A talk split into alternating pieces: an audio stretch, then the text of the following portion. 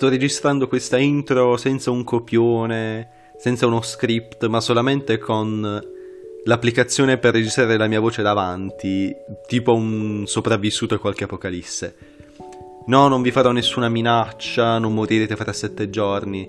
Più che altro vi volevo avvisare che questo sarà un episodio molto tosto. Tosto nel senso difficile piuttosto che tecnico.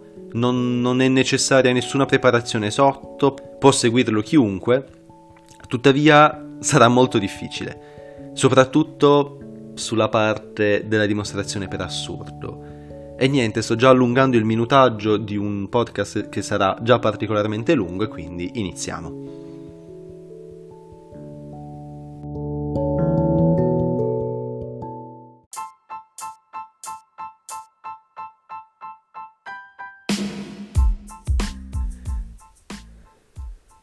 Ricordo benissimo la mia prima lezione nel dipartimento di matematica.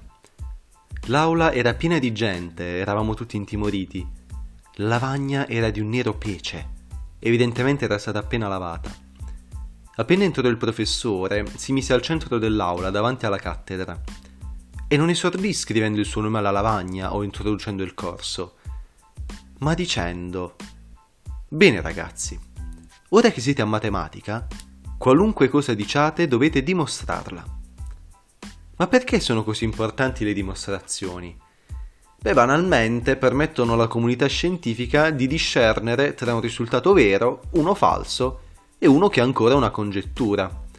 È dunque un metodo potentissimo per scremare le idee e rendere solido marmo le fondamenta su cui si basa una teoria. Ma esistono dimostrazioni e dimostrazioni. Quando un matematico ne scrive una, deve stare attento in particolare al suo rigore e alla chiarezza dei passaggi logici e tenere magari anche un occhio alla sua eleganza. E dunque in un secondo momento, come se stesse scrivendo un libro, deve eliminare inutili fronzoli e calcoli ridondanti, in modo tale da renderla il più elegante ed efficace possibile. La dimostrazione è dunque un vero e proprio processo creativo che parte da un'intuizione, una proprietà che ci sembra vera e che vorremmo dimostrare, e che se ha successo arriva al risultato. Di solito si forma di due parti, delle ipotesi, cioè delle proprietà che hanno gli oggetti interessati, e una tesi, cioè quello che vogliamo dimostrare a partire dalle ipotesi.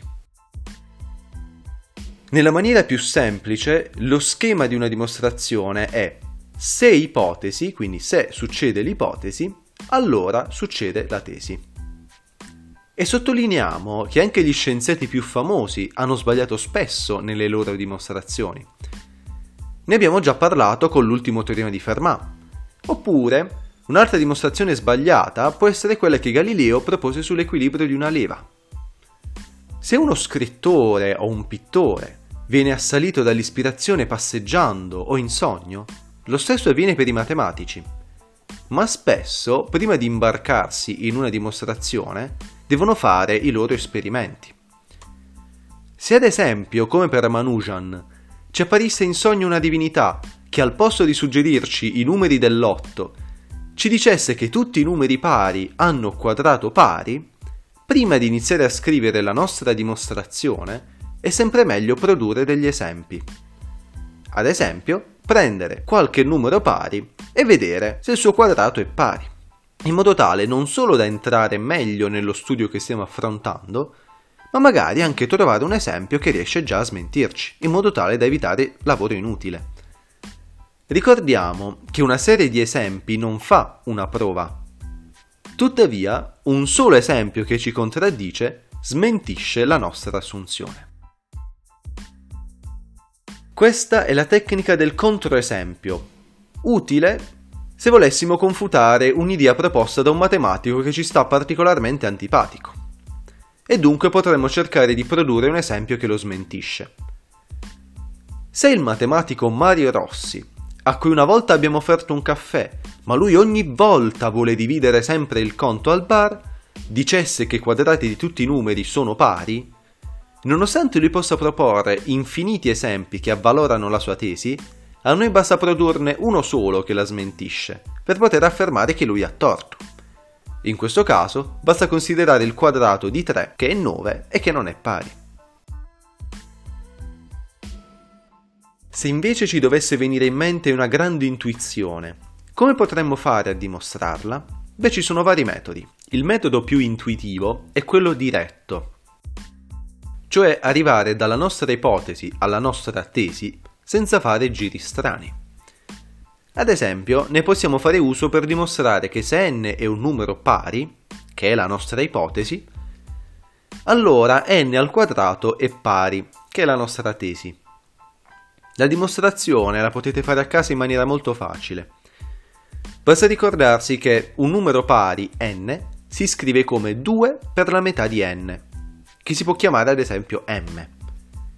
Si scrive quindi n al quadrato come 2 per m per 2 per m, si porta fuori un 2 ed il gioco è fatto. Dunque, nella dimostrazione diretta si arriva dall'ipotesi A alla tesi B come se ad esempio dovessi unire due punti. A volte può capitare che il metodo diretto fallisca, cioè che porti ad un vicolo cieco senza la possibilità di continuare. Potremmo quindi pensare di adoperare il metodo indiretto.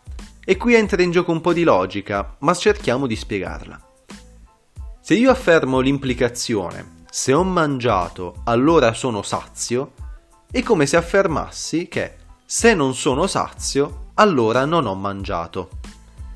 In generale, se ho due frasi A e B, dire che A implica B è come dire che la negazione di B implica la negazione di A.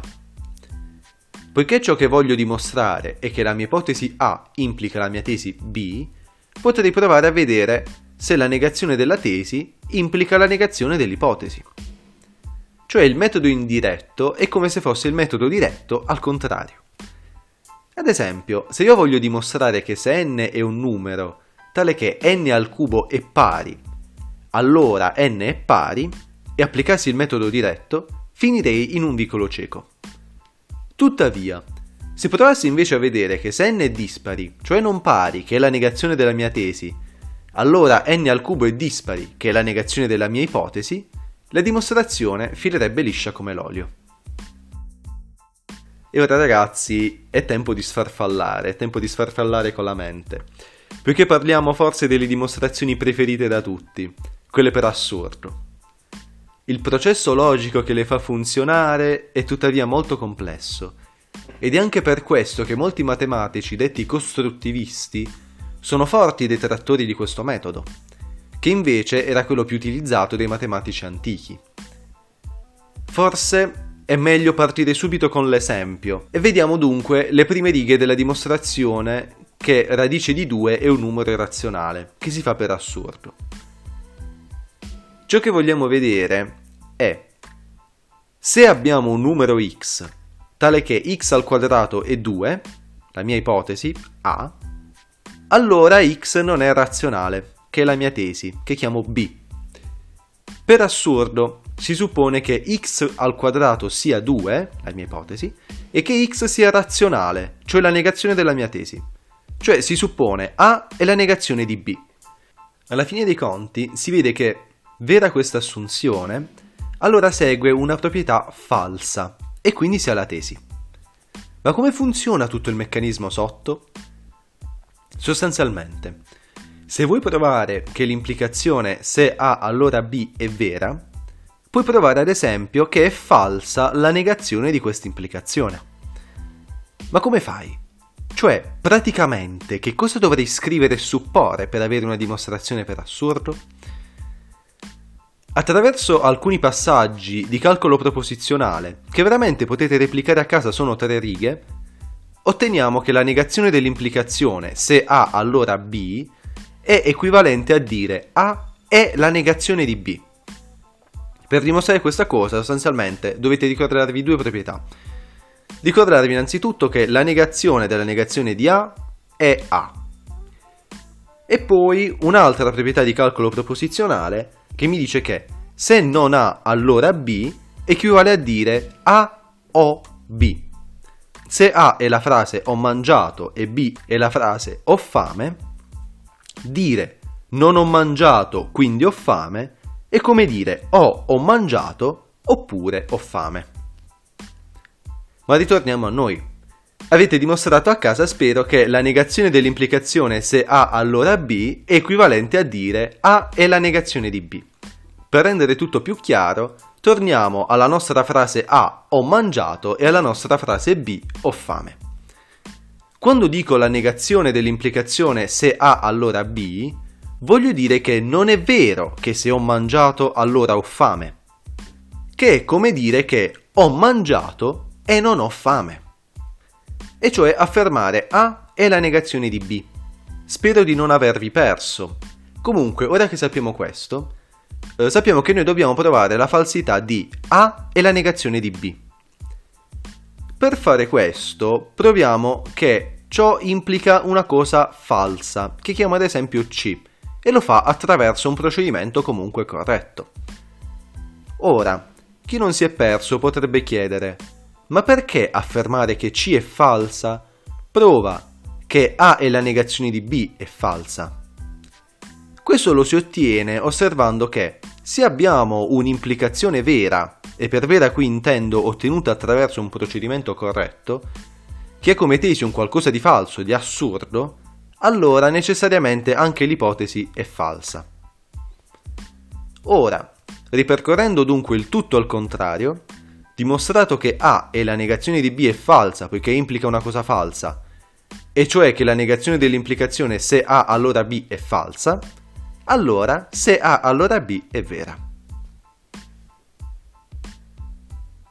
Per i sopravvissuti alla dimostrazione per assurdo, descriviamo l'ultimo metodo fondamentale di dimostrazione, il principio di induzione, per cui consiglio prima l'ascolto dell'episodio precedente. Sostanzialmente, il principio di induzione afferma che se prendo un sottoinsieme dei naturali S che contiene lo 0 e ogni successore di ogni suo elemento, allora S coincide con l'insieme dei naturali. Il principio di induzione è molto utile per provare proprietà che valgono sui naturali, ad esempio proprietà di teoria dei numeri oppure proprietà che valgono per un insieme indicizzato.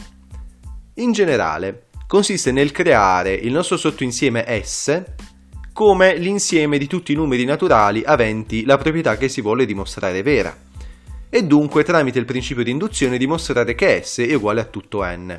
E quindi si procede in due step, base e passo induttivo.